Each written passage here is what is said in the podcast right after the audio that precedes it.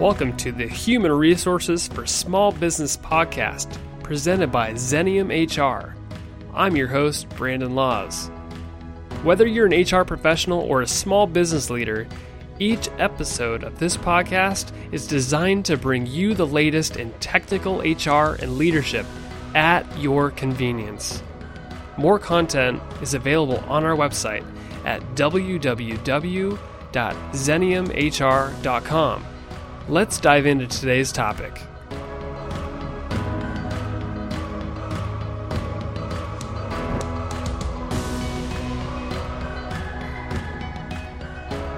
Hey, welcome to the HR for Small Business podcast. I'm your host, Brandon Laws. Hey, if you haven't done so yet, please go to iTunes or Apple Podcasts, whatever they're calling it nowadays and give us a review. Five star would be awesome. Just let us know how we're doing, what guests you've loved, anything like that. That'd be valuable feedback for us. We also have a survey. You can find it in the show notes and on the Xenium blog, and we just really appreciate your feedback. We're actually doing book drawings monthly for people who fill out a survey or leave an iTunes review. And with iTunes, if you don't make your name clearly stated, you can uh, connect with me on LinkedIn and like screenshot it or, or do something like that. So, so I know it's you and more chances to win, I guess, if you do it that way. So on to today's episode. Today I interview Todd Davis. He's the chief people officer at Franklin Covey and he's got a new book coming out on November 7th called Get Better 15 Proven Practices to Build Effective Relationships at Work. And I got to tell you, like, I read this book and I was a, I've been a huge fan of How to Win Friends and Influence People and the Seven Habits of Highly Effective People. And I felt like this book read a lot like those books, like where they're just very tangible takeaways and it's kind of step by step about what you need to do to build great relationships and just work on yourself as a human being. I love this book. I, I, I really do feel like it's a book I would read multiple times, and I don't usually say that about a lot of books. So uh, I know I say every book every book is great, especially on these podcasts, because I just get so immersed in them, and I get to find little nuggets that I get to ask the authors about.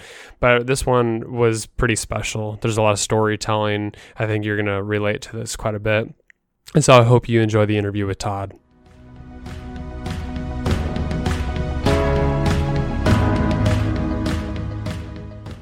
Hey, Todd, it's so great to have you in the podcast. Welcome. Thank you, Brandon. Great to be here. So, your book, Get Better, it's releasing on November 7th, and it outlines 15 practices to build relationships at work. And I want to go through a few of those concepts with you. I, I want to go in depth on a couple of them and I'm not going to go over all of them. Obviously, we don't have time for that. And I really think people should go get your book. So let's dive in. And the the first one, it, you've your first chapter, wear glasses at work. You bring up this concept, and what I think you meant by that is that often people have this limiting belief in themselves or just a specific view of themselves and maybe it's brought on by what people say to them or just over time they just have this this view of themselves. And whether it's dealing with people or you even brought up the story about somebody didn't think they were athletic so running was like just totally not in their wheelhouse so a marathon was out of the question. How limiting can this this specific view that they have the, the glasses that they wear how how limiting to their growth can this be? Yeah thanks thanks for raising this this one first. This is practice one wear glasses that work. And for everything you just outlined, it's practice one for a reason because the way we see things shapes everything else we do or or don't do. You know, to, to time with how limiting can it be?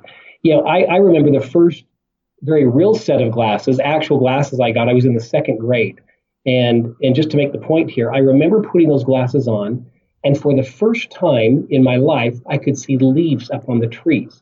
Now, you're probably wondering, Ben, how blind were you? Well, I'm pretty blind. And, and, you know, back then they didn't do all of the eye testing even in preschool like they do now. And so previous to this experience, I had seen this kind of green blob or mass up on the tree. And I honestly, uh, in second grade, I thought that's what everybody saw when they looked up on the trees.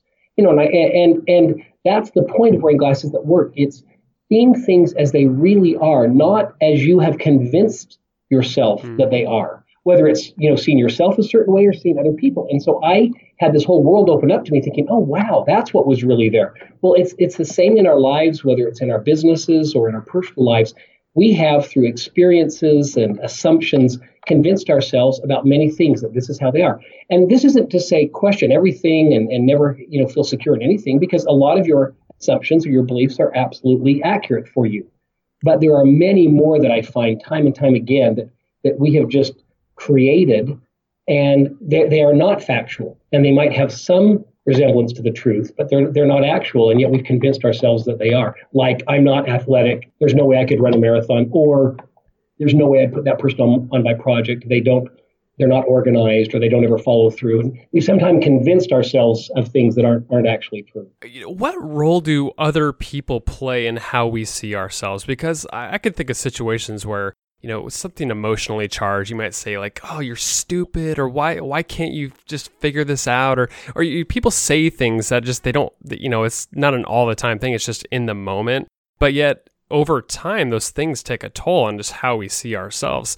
So, how how do others play a role in this? Yeah, absolutely. We're, we're human beings. We are vulnerable, mm-hmm. every one of us, and I don't care how tough of an exterior you have built up to to hide that fact. We're all the same inside, and we're all vulnerable. And so that's why you see in so many parenting books when young children are growing up, what you say to them, mm-hmm. the feedback you give them shapes who they are. And so this is a real, this is a very real thing you're talking about. And wearing glasses that work is about finding the finding the, the, the power, if you will, inside yourself to step aside from those lenses you've been wearing, whether you shape them or whether, like you're saying, other people uh, in your growing up years, you know, I was the last one I always picked for the when you're picking teams for the soccer team in elementary school, you know, probably because I couldn't see. But anyway, they, you know, and picked last. And so did I grow up thinking, well, man, you're so such a wimp, you're not yeah. athletic or whatever.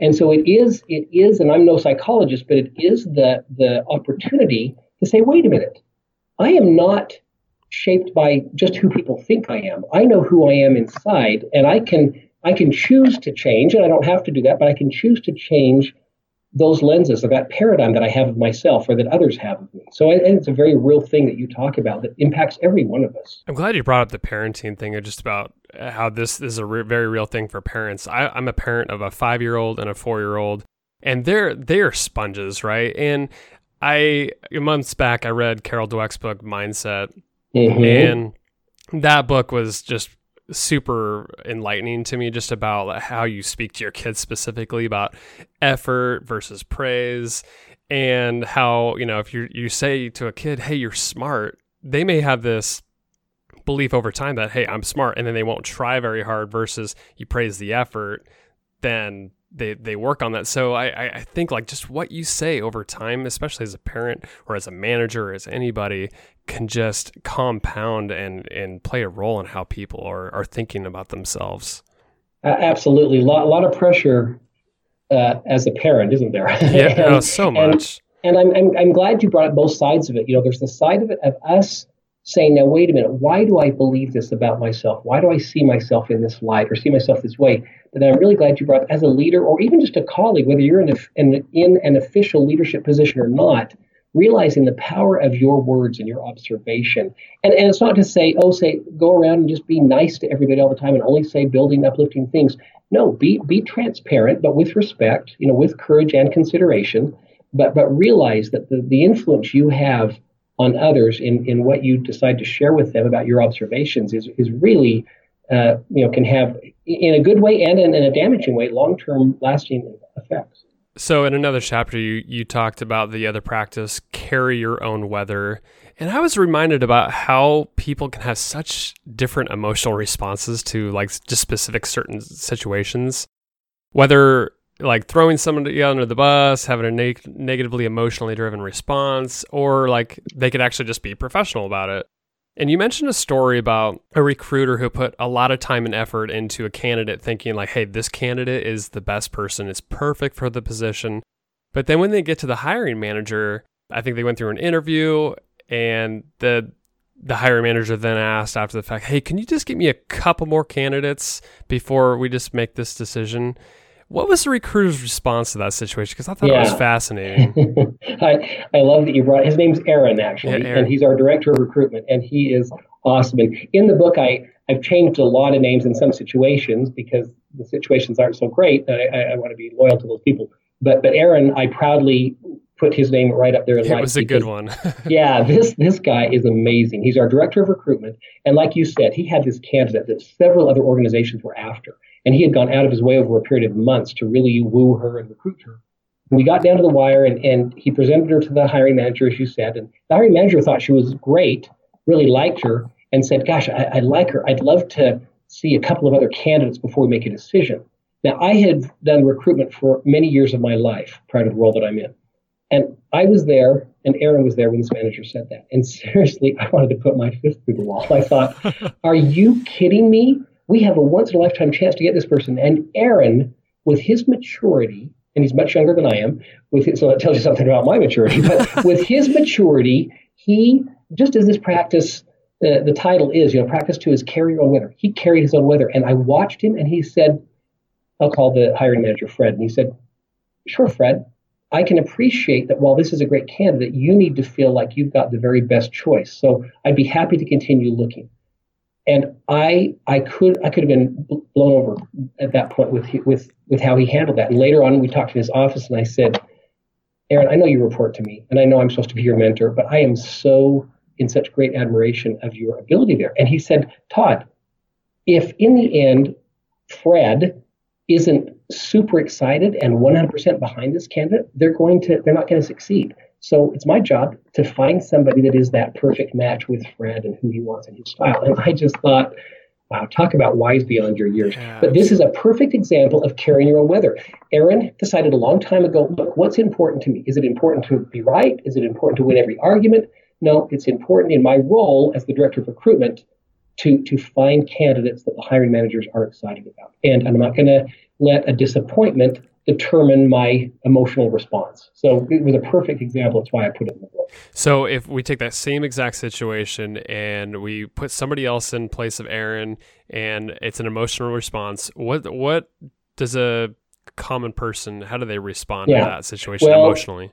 Yeah, it's a phrase that you and I and I would suspect most of the listeners out there are guilty of, and that is the phrase of she makes me so mad or she really bugs me because I, you know, hold my hand up, not proudly, that I have said those exact words many times. And while that's a natural response, and the point here isn't to shame us all for being human, but that that is allowing the emotional weather, if you will, to dictate our response. Um, and, and you think about the phrase, it's a little bit silly, but does does he really make you mad? He made you mad. How did he make you mad? No, you chose to be frustrated or mad or angry because of you know some things he did, and that's true. But but breaking it down and thinking about the fact that you know what, no one makes us mad. We that's a choice that we have. That's an interesting way to put it. Because I was yeah. my next question to you was going to be, well, how do we actually carry our own weather? But I think you just stated it mm-hmm. perfectly right there, which is it's a choice. Well, it, it is a choice, and, and what I'd like to just expound on just a little bit is a choice that that people, and again, I please don't anyone think that oh, well, so you've arrived, you do all these 15 practices, great. No, I stumble over them all the time. We're, we're human. You just made that point. We're human. yeah, but when I but when I am better at carrying my own weather than not, it's when I begin my day or my week or a conversation first, remembering, saying to myself or thinking to myself, what do I really value? I value this relationship. And if I'm going into a difficult conversation with Brandon Laws, and, and we're going to talk about some tough stuff, I first think to myself, look, Brandon and I have worked together for a long time. I really value him as a person. Think about the experiences we've had. I value that. Let that be my guiding principle when we have this discussion. And then when we get into it and different things are said, instead of me thinking, well, that was kind of crappy, or why would you put it this way? I, while I may be irritated, at my foundation, I'm remembering that this relationship is important to me and I value relationships. And, and so that's, that's how, that's how I recalibrate to, because I get off track all the time, but recalibrate to carrying my own weather by through that kind of a thought process. Credibility is another point in your book, just about building relationships. And you told you told a story that I want to bring up because I know listeners have gone through some sort of situation like this. You told a story of a woman who had a flat tire went to a mechanic who immediately said that she needed to purchase four new tires because the tread was all off on the tires. Mm-hmm, mm-hmm. She she then was probably taken aback by the thousand dollar price tag, but didn't purchase it right away. But talked to, to talked I think to a family member if I remember right. Yeah, her brother-in-law. Her brother-in-law who suggested, "Hey, go see this guy. He's a, another mechanic. He'll he'll you know he'll give you another second opinion." And she went and saw him, and he told her, "Hey, you don't need to purchase four new tires. Let's shave down the tread, match the other tires. It'll be like two hundred bucks versus the thousand dollars." And Right. I just thought it was interesting because it's situations like these where you could gain or lose credibility depending on which side you come out on.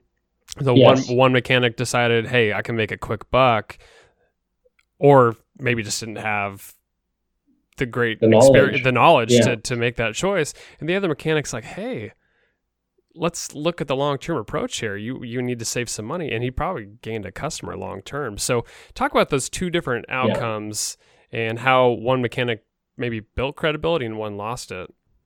Well, first of all, thank you for reading the book. I love that you're bringing up all these stories that I'm so passionate about. And that, that I, I can't remember the name I gave or if I even did give the person the name of the book, but that's a really one of my best friends. Her name is Lee. And this this was absolutely word for word exactly what you shared happened. And and you you you just said the magic word, and that is the long term view. Credibility requires us, if we really want to establish and build on, on an ongoing basis, um, sincere credibility, it's taking the long term view, not the quick win, not the quick thousand bucks that the, the one guy. And I don't want to demonize him. Like you said, he may Sure, not have had yeah. and it might have been she. I don't know if he or she mechanic. I had a female mechanic fix my car the other day. But anyway, they um, they they may not have had the knowledge to do that. But but credibility. There are, there are three things I'd, I'd love to share quickly with your with our listeners. First of all, credibility is built on a foundation of two important things, and that's character and competence. Both character and competence, and one doesn't compensate for the other. Um, you know, I could I could be the nicest guy, your best friend, Brandon. I remember your birthday. I remember your kids' names. Or we do a lot of things together. But when I offer to pack your parachute for your first skydiving lesson, you know, I can have all the quote unquote character in the world, but you probably want to know how much parachute packing experience I have. None, by the way. So, so it takes competence. But on the other hand, it might be concerning to you to learn that the person who did pack your parachute had just been acquitted of maybe a manslaughter charge because of a technicality, you know. So, mm-hmm. so if something about her or his character is off, there's question there. So it takes both character and competence, and then exactly what you said. It's the long-term view. Even when you have both of those, if you're if you're trying to establish credibility overnight, it doesn't happen. You take the long-term view because it's behave your way to credibility. That's the name of the practice, and it takes time. It doesn't come with a title. It doesn't come just because I know how to how to you know buy one new tire instead of the the four and shape the treads down and all that. It comes because I earn it over time, just like the second mechanic did. And and while he lost out on an opportunity immediately, he knows that my friend Lee and others that she tells, and she's told a lot of people, will certainly go back to this person who knows what he's doing and is honest and has high character in the process.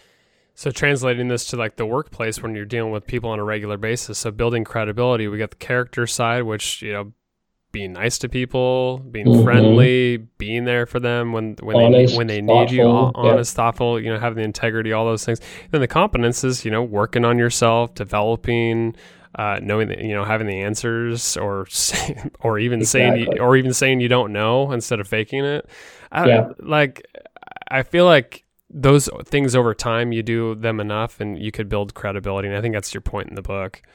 It, that's exactly right. It becomes your brand. It becomes who you are. We had in, in the workplace, we had two consultants. We obviously, Covey, do a lot of consulting. We had two consultants working on a major project together for several months with one particular client. And the client was then going to move forward with one of the consultants just for a longer term project where they only needed one of the consultants. And, and they chose one, and the other consultant that was not selected came and talked to me and told me how frustrated they were.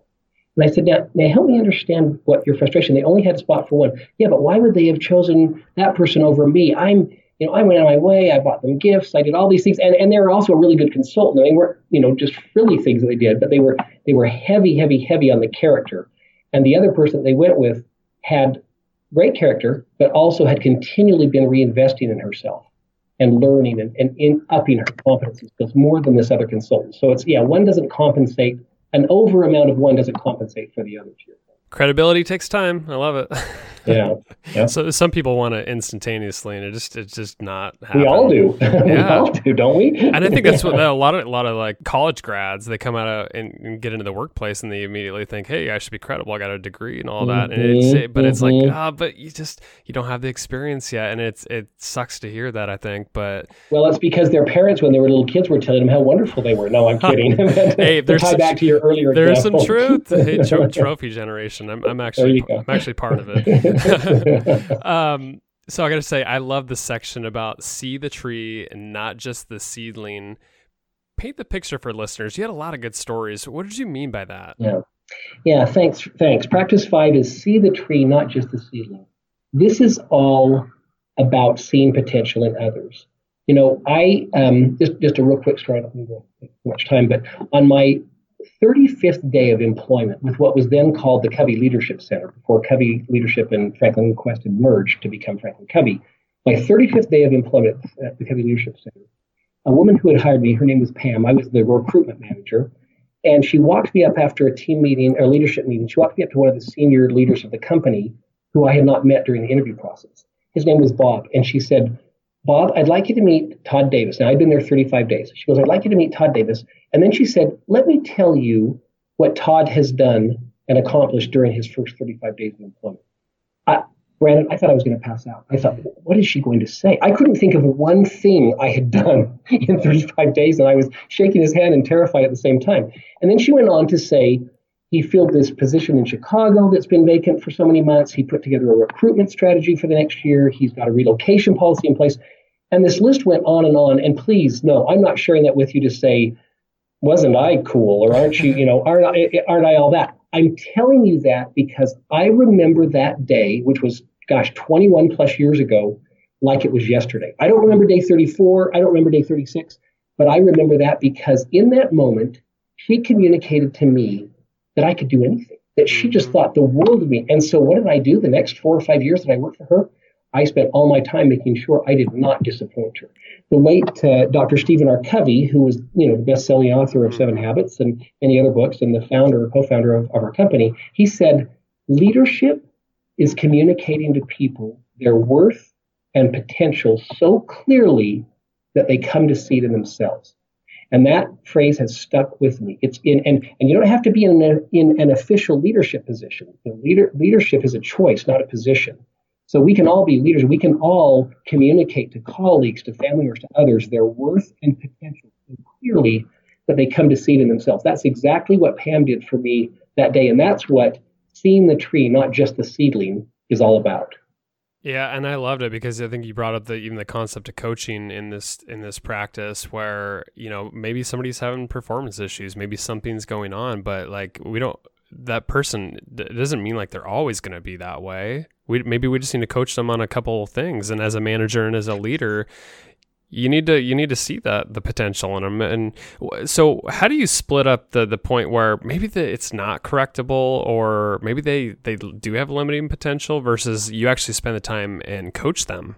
Yeah so, such a great point you bring up. And i I, uh, I guess fortunately or unfortunately have these conversations not often but occasionally had one just the other day with a person that we have in a role here who's a good person great character it's not about them as a person. It's about them being a match for the role. Mm. And in those situations where, you know, quote the phrase from Jim Collins, we've got the person, the wrong, maybe the wrong person, or at least the right yeah. person, but in the wrong seat on the bus. We have a very transparent discussion, and, and it it does first and foremost not just to be nice, but because it's true, saying, "Gosh, you've got so much great potential. You've got many great strengths." In my experience, this is what I would say, or I have said. In my experience, my 21 years here, I see this being a wrong skill set for what we're trying to accomplish. I could be wrong. And here's what you would need to do to show us, you know, behavior rate of credibility. you need to show us that you can do it. But I want to bring to your attention, your manager and I want to bring to your attention that here's where we see the gap. Again, you are you are a great person, full of tons of potential. We think this may be the wrong match here.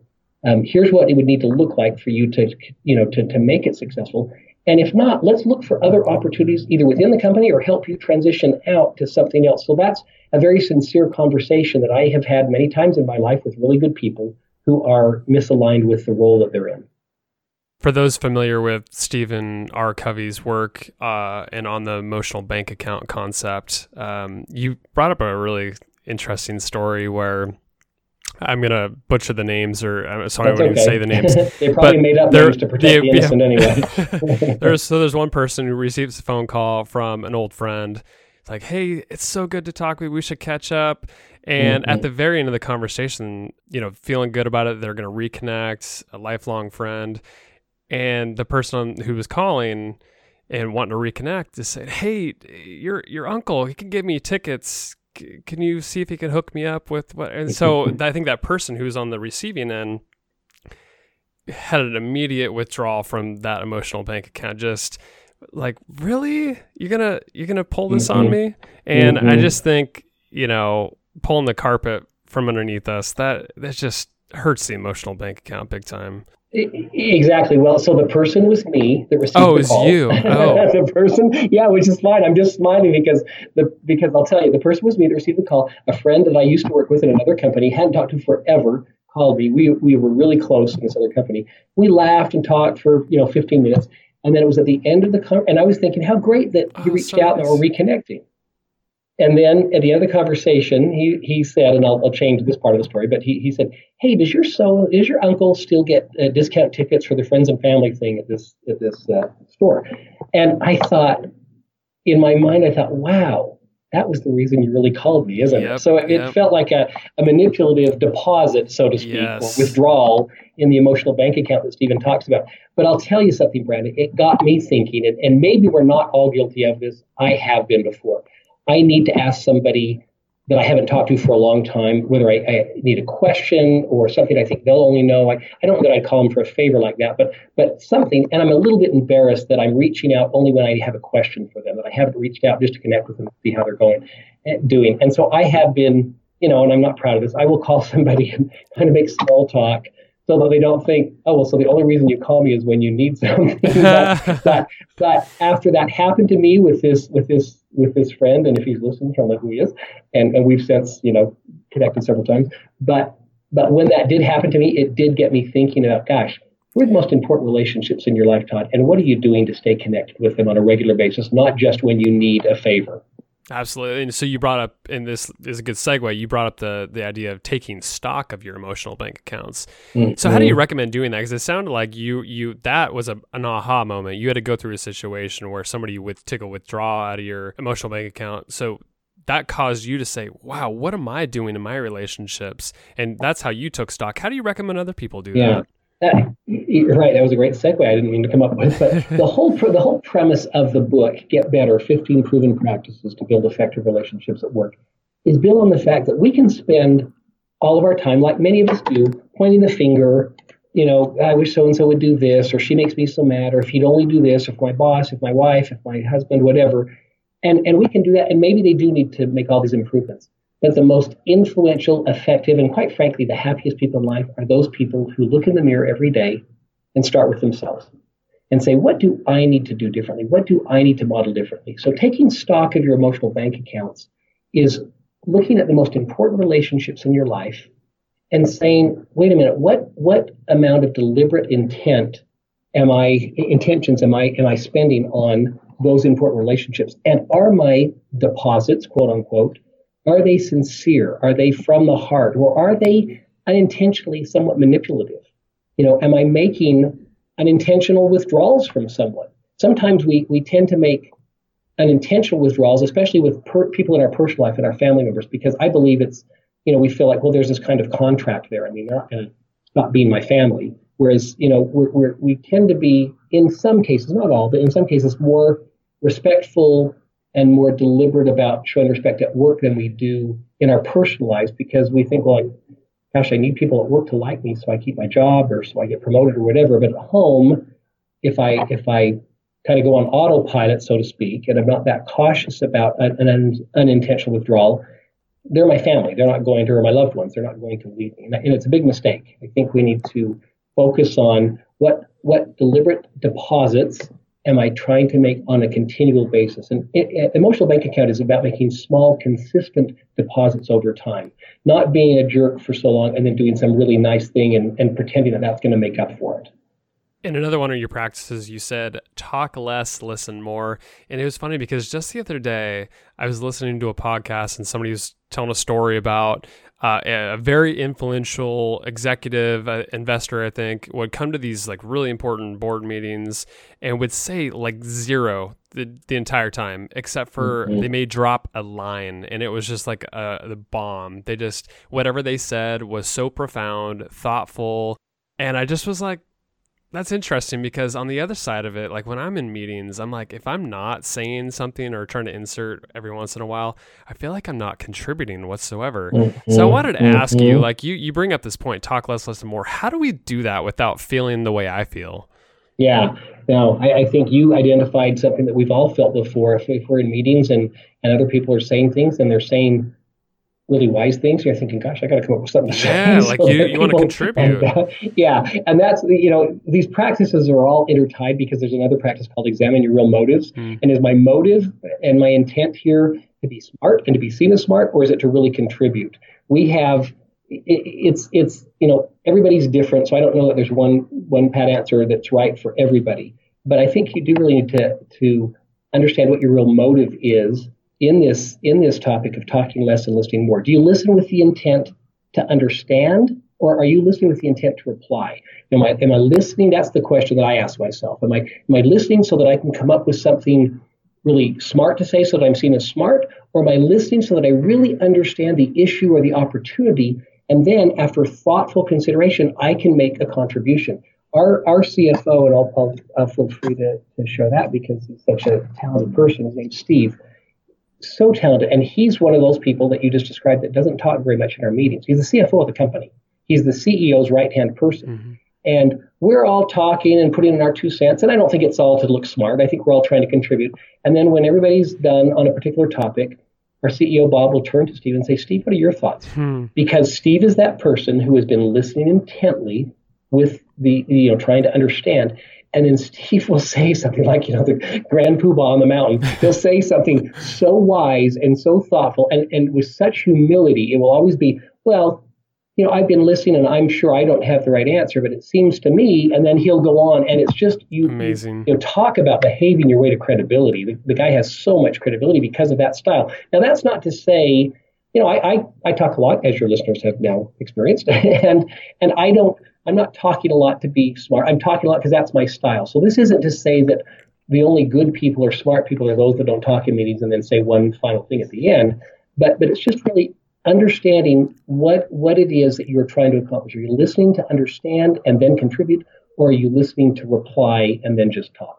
I want to bring up one last concept, then I'll let you go. I've, I've taken a lot of your time. I'm sure listeners are just loving it. Um, I appreciate it. I'm really passionate about this. That's good. So thanks for the opportunity. So one of the one of the books I read when I first got in the corporate world was The Speed of Trust. And what I got from that book was that you're better off extending trust because things can happen a lot faster. People communicate a lot easier and just business gets done. And I think relationships build. Uh, there, it's mm-hmm. a really foundational piece. But I think a lot of people are afraid to extend trust, whether they've been burned in the past or you know they're they're not trusting a big business, their employer, people around them because they think they're they've ulterior motives. How do you what do you say to people who are afraid to extend the trust? Yeah, stop that. I'm kidding. stop. I, uh, yeah, one of my one of my good friends and colleagues here, uh, she and I, I, I, think I give this example in the book if I remember correctly. She she tells a story of when her she was in the car with her her two sisters, three the three of them, three daughters, and their mom and dad, and her mother. I don't know what the situation was. It was many years ago. Her mother turned to her and said, "I want you three to know something. That the only people you are to ever trust are in this car right now." Hmm. And my friend said, wow. boy, it's taken me, you know, we talked earlier about when things are, you know, how you shape your paradigms and the glasses that you wear. And she said, it's taken me years. And while I have a, a, have a very loving mother and father and have huge respect for them, and, and her mother probably had good reason for that in that moment saying that, she said, it took me a long time to kind of break out of that and learn that no, others actually can be trusted. But it is a balance. You can choose to say, well, I'll trust you once you earn my trust, or no, I'm going to trust you until you break my trust. And that sounds like a simple thing. It's a huge differentiator. So, The Speed of Trust, best-selling book, awesome book. Stephen M. R. Covey is such an incredible author and leader. Great, it's a great book. His, yeah, his premise is lean on the lean on the side of having a propensity to trust, mm. not blind trust, not go, not being taken advantage of. Totally. I work, yeah, a, a person I worked with many years ago, brilliant person, super talented. On the competency side, man, this guy's off the charts. But he, never said it this way, but he lived with this no, notion that no, I trust no one, and you earn your trust by me. And mm. and as brilliant as he was, no one wanted to work with him. Yeah, that's limit, uh, the productivity for sure. Yeah, in fact, there's there's such a great quote that uh, John Wooden uses, but it's from Abraham Lincoln. Abraham Lincoln, in fact, I put it on my desk right here. Abraham Lincoln said, I just going to paraphrase a little bit. He said, "It's better to trust and be disappointed once in a while than to distrust and be miserable all of the time." And I have that on my desk as just a mantra to say, look, assume the best in people don't be dumb. Don't be taken advantage of. If you've seen things that would cause you to have suspicion, certainly be aware of those things. But in general, when things are kind of neutral starting out, lean on the side of having a propensity to trust. And yep, you'll get disappointed once in a while, but if but if you do that, you'll gain far more than the person who, who doesn't trust you. Todd, if you could recommend how people should use your book, whether they're an employee, a parent, a manager, CEO, whatever, how do you recommend people use your book? Because it's it's got so many nuggets in it, and I, I want to hear from the the author himself. How should people actually read well, it and use it? Thanks for asking. I, I find that the people who've been most successful at using my book is, first of all, they buy 10,000 copies and they give those copies to all of their friends. Yeah. I'm kidding. I don't know I that many people. Yeah. yeah. I bet you do. Um, no, it's a great question.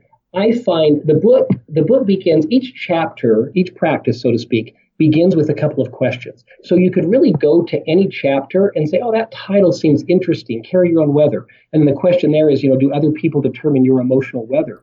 Or do you ever find that your mood is controlled by others, circum- the circumstances, or, or some of your own knee jerk reactions? So each chapter begins with a couple of questions. So you could really go anywhere, but what I would recommend, highly recommend, is that you start with chapter or practice one, wear glasses that work.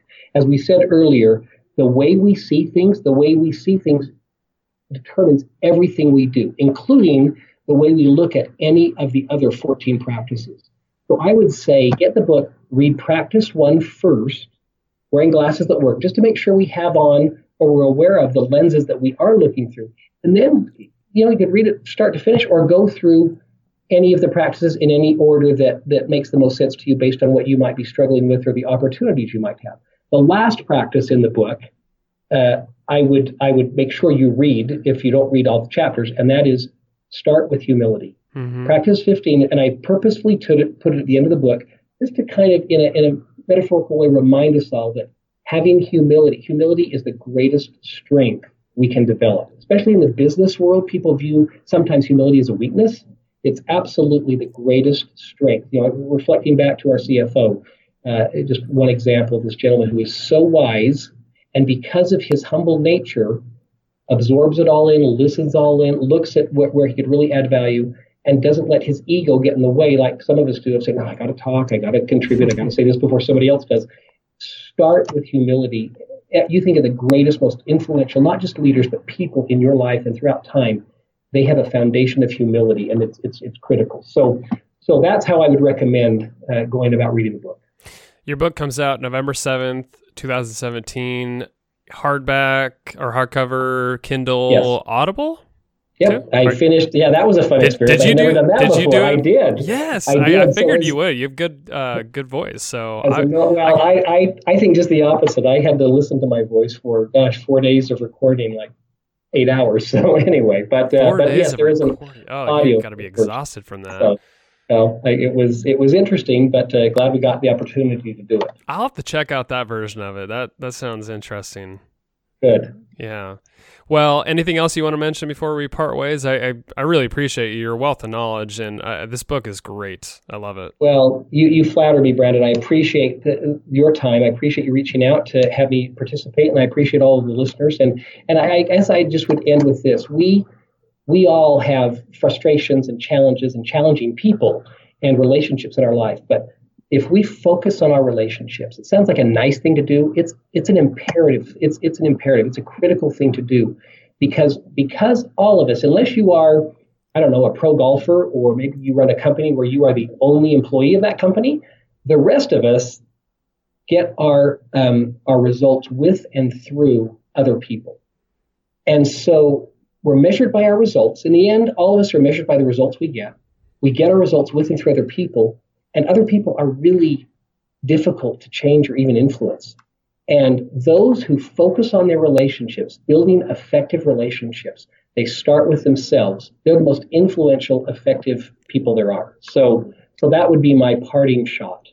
Love it. Well, Todd Davis, thank you so much for being part of the podcast. I'm I know I'm better from this conversation, and I, I appreciate you.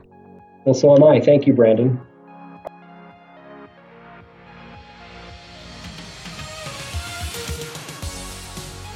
Thanks for listening to the Human Resources for Small Business podcast. Subscribe to this podcast and leave us a review on iTunes, Stitcher, or wherever you listen to podcasts. Also, be sure to check out our blog at www.xeniumhr.com forward slash blog and follow us on Facebook, Twitter, and LinkedIn to hear about the latest in HR and leadership. The information on today's episode is for educational purposes only and should not be taken as legal or customized advice for you or your organization. This podcast is hosted and fully produced by Brandon Laws, that's me, and created and owned by Xenium Resources Inc. For more information or to contact us, visit www.xeniumhr.com